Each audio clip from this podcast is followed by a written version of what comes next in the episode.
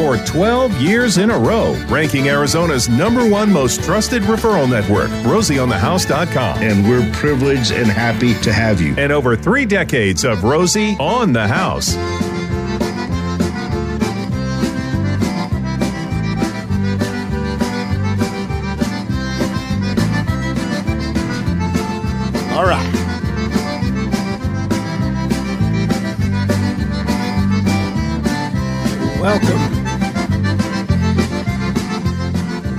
Arizona, to Rosie on the House. A Saturday morning radio program aimed at answering any question you might have about your house, home, castle, or cabin. You can join the conversation. Feel free. Don't be bashful.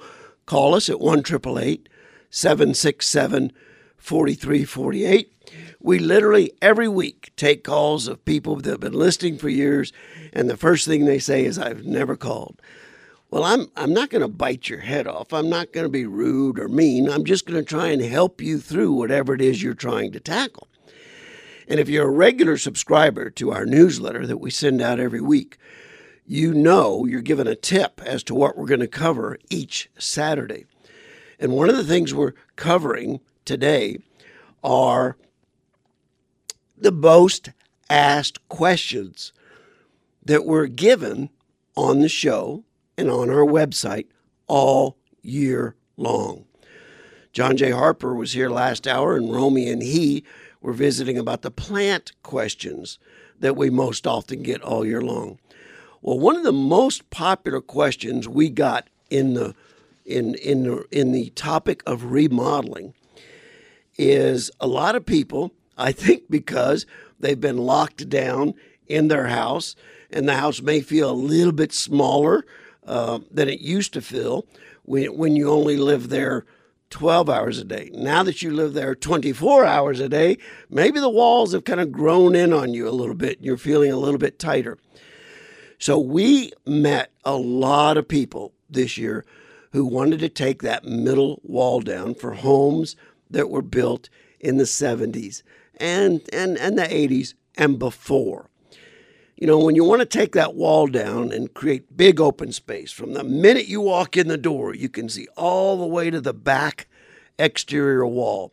Not a couple of rooms that you have to walk through doors or maybe even a hall to see them all, but one big, large open space. Now, in our article, How to Remove a Load Bearing Wall, we've got great pictures. What you'll do is you'll go to our blog Let's do some remodeling. Can I remove that wall? And it'll give you an introduction to the topic, and then it'll give you an opportunity to read the full article. Click on that full article, and we have literally created a photograph, step by step guide on what you need to look for to determine whether that load bearing wall is load bearing or not. Chances are, if it was built prior to about 1983 or 84, there's a very high probability that wall down the middle of your house is in fact bearing. What you need to do is get up in the attic and take a look. The wood members that support your roof are called rafters.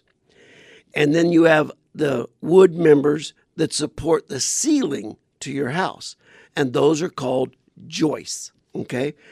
If those joists lap over each other on top of that wall, and there are support posts running from there, from where that wall is, up to the rafters above, it is absolutely definitely a load bearing wall. Now, in the 80s, we quit traditional framing attics and roofs and we started using trusses and there's no bearing points anywhere inside the house, generally speaking. So we have to determine are you traditional framed or are you trussed? The breaking point for that is the early 80s, okay? Once we determine that it is a load bearing wall, the complications are many that you need to know about.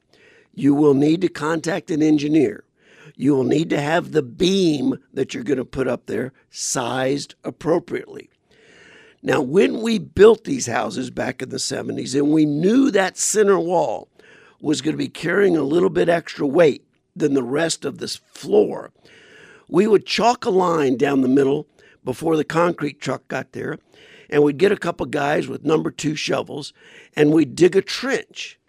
And so when the concrete poured down that middle wall, there'd be a little eight inch deep, 12 inch wide trough of concrete, giving the slab a little bit more of extra support. Now, if we're going to take that load bearing wall out, put a beam in there, all of that load that was being carried by the whole wall is now being carried by two points at each end of the beam. And that little turned down footing that we poured in there is completely insufficient. So it shows, the article actually shows how you determine it, how you saw cut it, how you put in the rebar, how you mask and protect so that the rest of the house doesn't get all full of dust and dirt and sawdust. And then it shows you pictures of projects before and after. So removing that load bearing wall, I think as a consequence of the COVID pandemic, became a very, very popular project last year. You can read all about it at rosieonthehouse.com. Let's go to the let's go to the phones. We've got callers calling in at 1 767 4348. And David has a question. Good morning, David. Yeah, hi. I uh, have a place up in Heber. Oh boy! And last week I had forty, uh, I had forty-six tons of gravel dumped on my driveway and it looks great. It's fine, except it's about three to four inches deep, and it's real soft. And I need to know how I can compact it because my car darn near gets stuck in the gravel. Oh boy. Yeah, well, you know now how we would ordinarily do that is we'd go in and we'd lay an inch and a half or two, let you roll on it for about six months, and we'd come back with another inch and a half or two and top it off. But they make uh, rollers, compressors.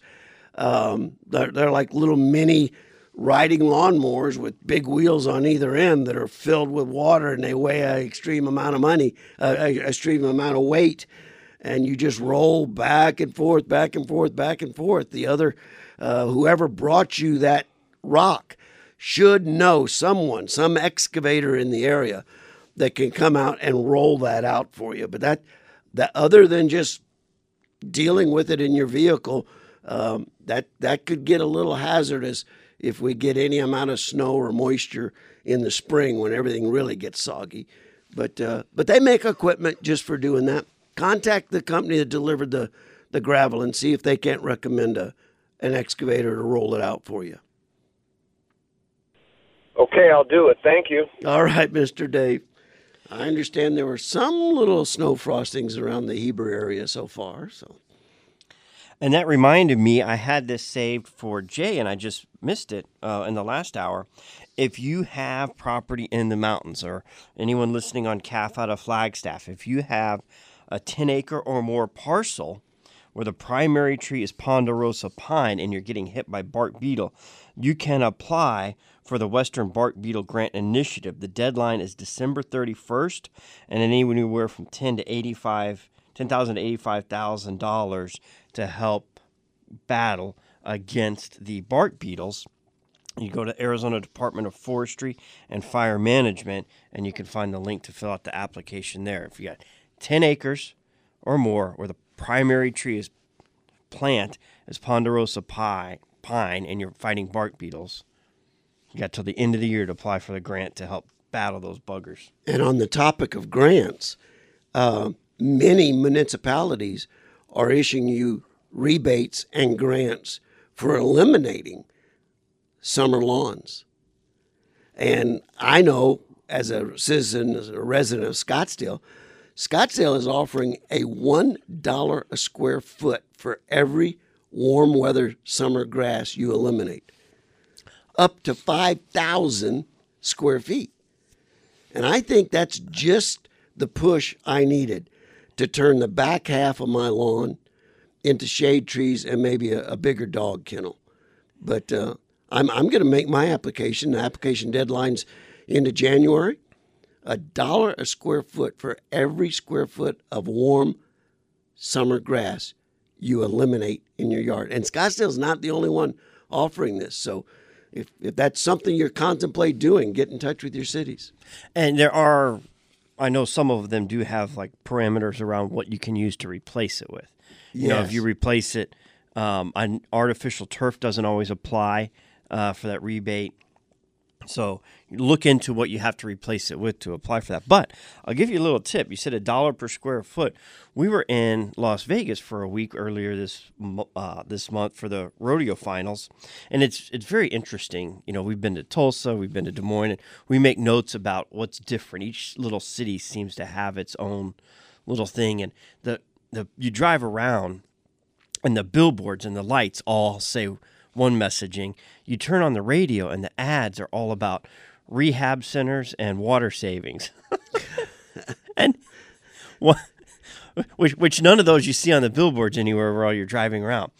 My point is Vegas is offering three dollars a square foot to transition your lawn, so you might They hold better. out. They You might better. you might hold out a little bit and get a little more on uh, on your transition if you wait another summer or two. Yeah, Vegas needs to be offering that kind of incentives. They they're Nevada's in much worse water situation than Arizona. Arizona's actually Whereas- in pretty good shape. you know, the CAP is about a, a third of our water supply. It's the Colorado River system is 90% of Las Vegas's water supply. So they've they've got a real initiative there to not use water outside, especially on lawns.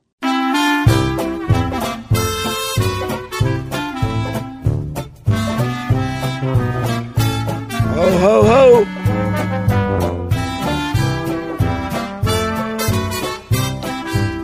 Can I tell you that turkey you made on was it Wednesday was unbelievable. Did you like that? Oh man, I had thirds and fourths. I loved your maque choux.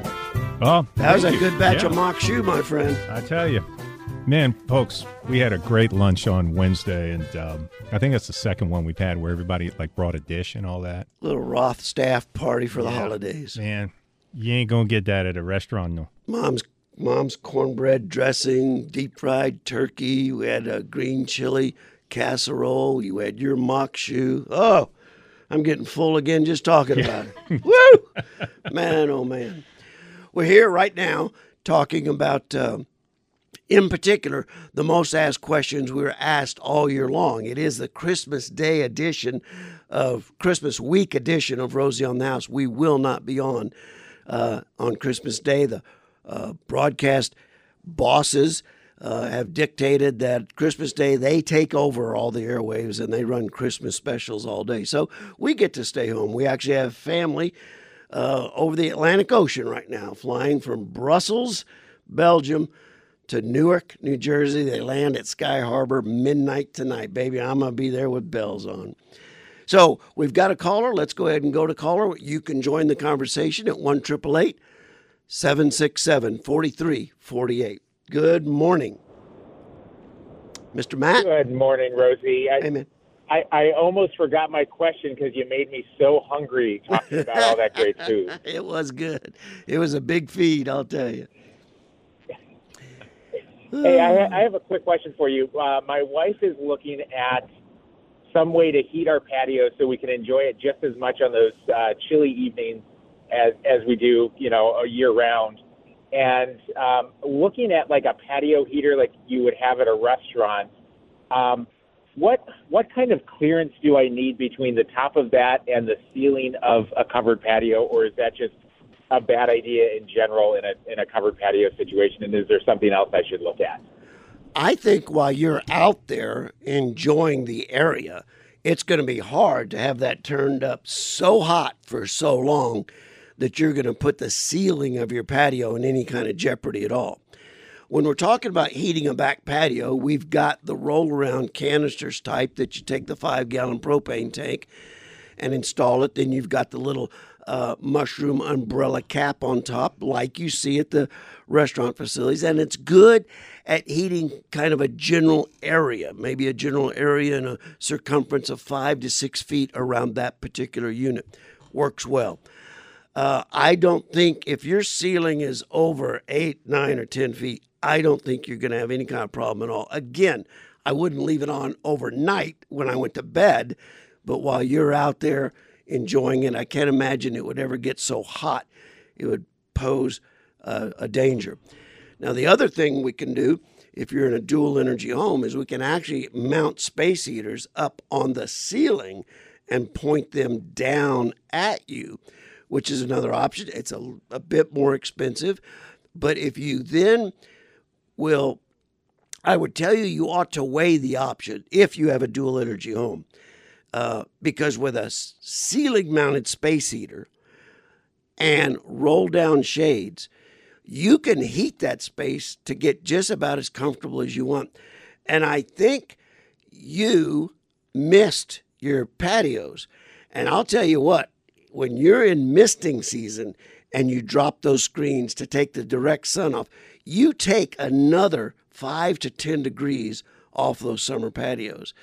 So the little mushroom umbrella top portables are fine. I don't think you have to worry about your ceiling at all before you make that investment, do a little research as to what a ceiling mount might run. Then you throw the roll down screens outside of that, and now your back patio has literally become an overflow room you can use year round. And I'm going to give you one more website to check out veitoheater.com. V E I T O heater.com.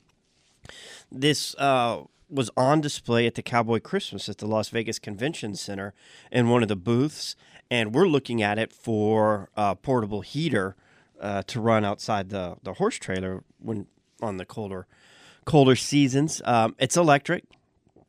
It's they have the stand, but they also have ones that mount on the wall or the ceiling. And what's really neat about this is, you know, he had a spray bottle there, and he'd spray it with water, showing you it's waterproof. It's got Oh, a um, for the the stand, not the the ceiling mount, but the stand one. It's got a bump sensor technology, so if the dog knocks it over or a kid knocks it over, it immediately shuts off. Oh. so it's not burning heat on the side. Um, we couldn't stand next to it; it was so So warm. hot. Um, and but you know, it it wouldn't scald you like if it was a gas one if you accidentally touched it either. Um, they, they were I was completely blown away with them. Spell it again. V E I T O heater.com. And the only reason we didn't buy one there, and they had a just showed discount that would have saved a hundred bucks, is um, there was also the I, we just didn't feel like carrying it around for the next five hours. Yeah, right. the- And where is it made, Romy? Where is it made? Well, I don't. What's this? Made in USA. I, I yes, Uh, Okay. it's assembled. I, I think there's components, um, some of the the mechanics in it, but it's at least assembled, and and it's uh, the headquarters is in Las Vegas, so it's Ah. it's real close uh, shipping wise.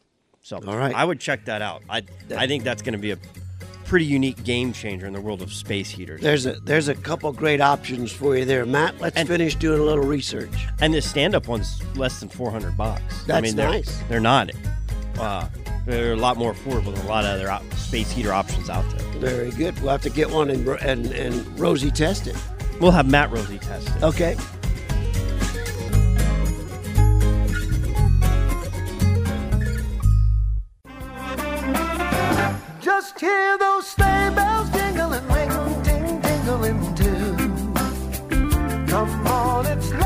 Are ho, ho.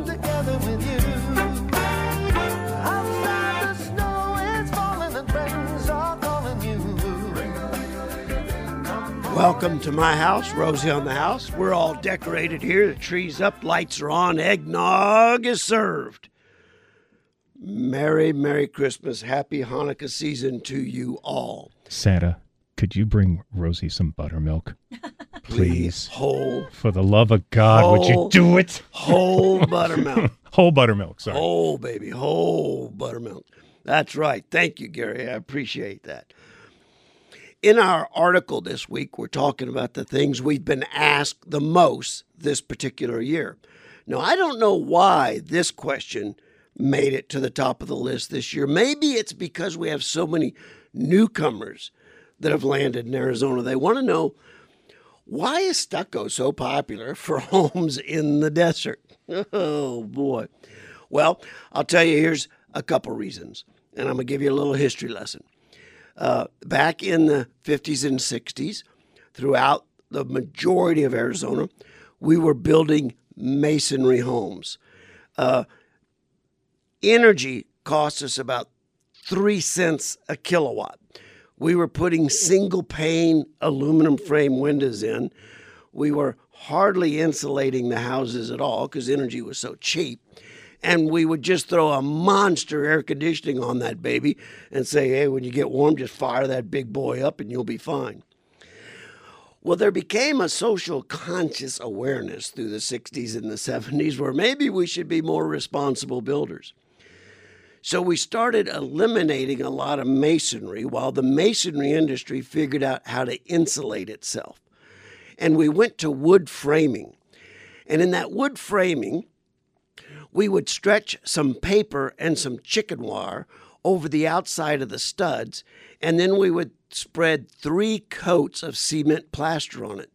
It was very cost effective. It was extremely messy, uh, and it was kind of tricky applying it in the middle of the summer if a warm breeze was blowing because you couldn't let any one of those coats dry out too fast or you'd have some real problems later.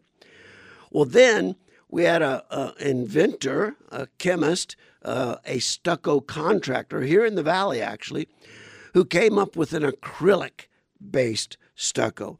So instead of stretching paper and chicken wire over the outside of your framed walls, we would put a high density, one inch foam board up. Then we would stretch the chicken wire over that and we would ac- apply an acrylic stucco, which cracked a lot less than the three coat cement, was a little bit more durable. And now, rather than adding insulation to your house, we were adding what's called outsolation. So we kept all the heat farther away from the indoor living space. It actually drove, you know, we we were building two by four exterior walls, conventional three coat stucco with R11 batts, and then putting half inch sheetrock, and we were accomplishing about an R18, 19, something like that. Well, then we went to two by six, put an R19 batt in there, put a seven uh, R7 foam on the outside and your sheetrock on the inside. Now we're approaching an R30 in the walls. And stucco was very cost effective. We took a lot of the cement out, we added the acrylic. It became a much quicker process. It was a two coat process instead of a three coat process. It was much less messy. But what you need to know about stucco is as cost effective as it is, both in installing it and in what it does for you by insulating your home, is that it is not waterproof. Okay? So it's only as waterproof as the paint that you put on it. That's why we tell you for a stucco home, you should be applying 100% acrylic exterior paint to your stucco about every seven to 10 years. We don't believe in elastomeric paint and we don't believe in ceramic paint. There is no way to recoup the additional costs that those cost you. Uh, if a good exterior paint job lasts you seven to 10 years, you're going to spend three to four times that much for a elastomeric or a ceramic based paint, and they aren't going to last three to four times longer. So we like the acrylic exterior on stucco. It breathes, it lets moisture out and, re- and re- re- rejects moisture from saturating. Uh, and that's why stucco is so dang popular in the desert environments. Popular in California, Nevada, Utah, New Mexico, and Arizona. Welcome to our stucco subdivisions. And I'm and I'm and, and when I married sweet Jennifer, uh, for for four years going through college, I worked for a stucco company. I, I mean, and that's right when we changed from three coat cement to acrylic. So I was kind of like hands on, Mr. Kenny Grice. And I was always in the office doing the estimating, but every once in a while he'd let me out in the field and slop some mud around. And it's not that paint is waterproof; it just helps shed the water That's off. right, And that's the, right. And the newer the paint, the the better it sheds. I and it still perplexes me why why we're still building that way. The way building technology has uh, advanced over the last twenty years, that they're still doing the the stick and stucco. we we call it mind. we call it silly sticks and stucco. Yeah. As opposed to uh, now uh, the masonry that they have figured out how to insulate without having to do a big old fur out on the inside and eating up a bunch of your floor space. Now we just put up concrete block and fill it with foam called the Integra system, and I I think it's absolutely the right way to go. Yeah, and a lot of a lot of great alternatives that you know we just can't seem to educate the builders. It's a better way. And I, I was saving it for later, um, but I don't know. We got a few minutes. Might as well go off it now. Save it five seconds because Okay. why? I still got one foot on the soapbox. I want to say something about the insulation value. It it doesn't pay to spend a lot of money insulating your exterior wall if you install a bunch of cheap windows. Okay? So, if you're going to insulate your envelope, spend the money on good doors and windows. All right, I'm uh, now I'll step off the soapbox. Go ahead. Well, this was something I pulled out floor of is yours. Scientific America talking about 3D printed houses. We were talking about the Oh. Habitat house that we watched. Well, this um, process by WASP, W A S P, out of Italy, has uh, is is working on finding the right components to match with your soil to 3D print your house with on-site materials. So you pull instead of having to truck and ship materials from you know wherever they came from, lumber, you know a lot of it's coming from Canada and How green, Northwest. How green is that? Uh, you know that's one of the great things about masonry. Most of our masonry products, you know, are are sourced and made here locally. Well, if you could come on site with a 3D printer and add things like hemp and liquid binder to your clay soil to 3D print your house, not only and so you're thinking, well, okay, what do you do with all the dirt that came out? Well, well, that's your basement. Amen, brother. and eliminates 95% of the mass that would typically need to be transported to the site.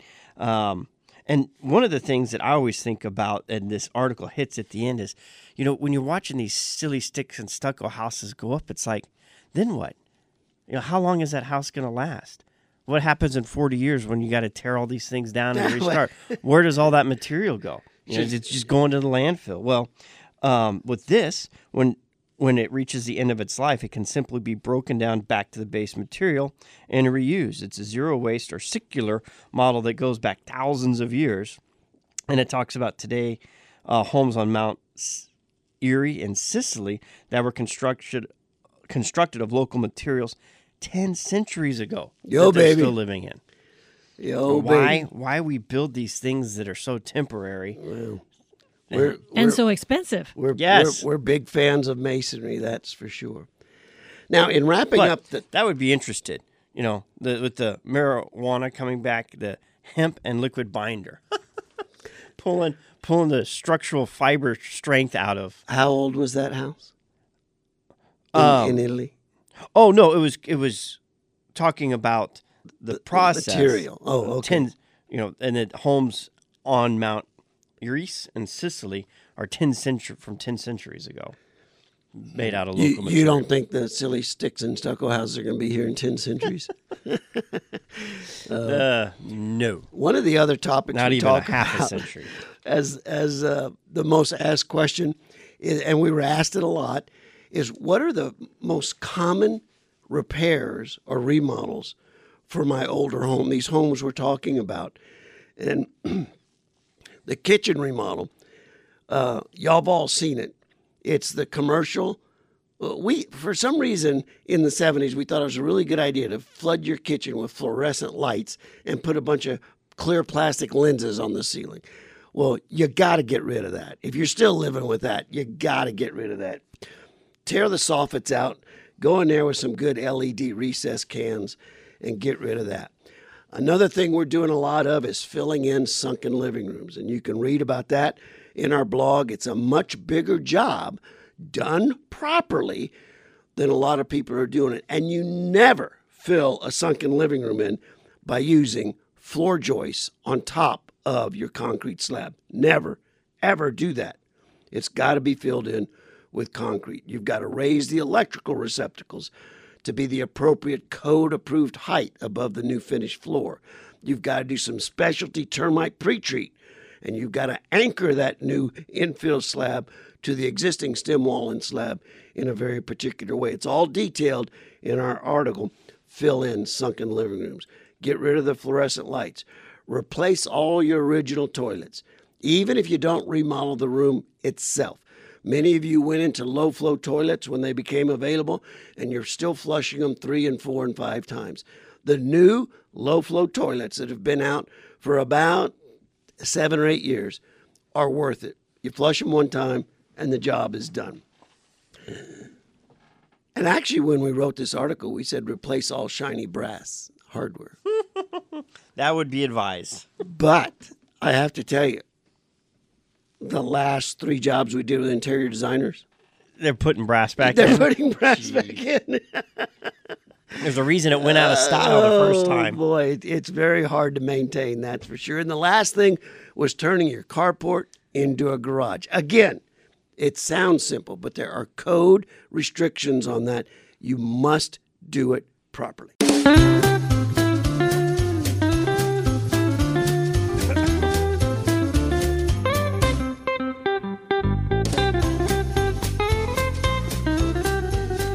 Well, you've done a great job of playing classic songs by people I have no idea who though. You don't, I- you don't I recognize haven't- Vince Gill picking that, huh? That, that's Vince. That's Vince Nice. Gill. No, I Oh, didn't. yeah. and I didn't Oh, notice man. any of the other vo- recognize any of the other voices from the other songs or versions. Stumping Romy. I could I could pick out Waylon's guitar. I I don't know Vince that well. Let's get to James who called in and wants to uh, talk about stucco. Welcome to the program. Hi, thanks for taking my call. I have a block wall um, that's covered with stucco, and I try to maintain it pretty well. The problem is it's a shared wall, and the outside person does not maintain that wall properly. Is that causing my wall to break down sooner than it should, I imagine? You know what? I, I'm I'm jumping to conclusions here, but their sprinklers or their irrigation system has got their side of the wall regularly getting wet, and that's coming through your side no matter what you do to keep it looking good. Am, am I close? Uh, yes and no. That used to be the case, but uh, we've taken and put some rock two and a half feet out from the block wall. Great. So there's two different walls. So one does not get regular sprinkling anymore, but the other wall, the person has just let it deteriorate to the to the fact where it's actually degrading some of the block. Yeah, and it can. Um, there are there are several different uh, options before it gets so bad that it's got to be replaced. Um, uh, keeping the moisture off of it and your rock garden is going to do more for it than anything. So that was a great move. Um, Romy and Mesa, uh, Blue Star Masonry, Marvell Masonry. Um, I would have you take pictures of what you're dealing with into Marvell Masonry.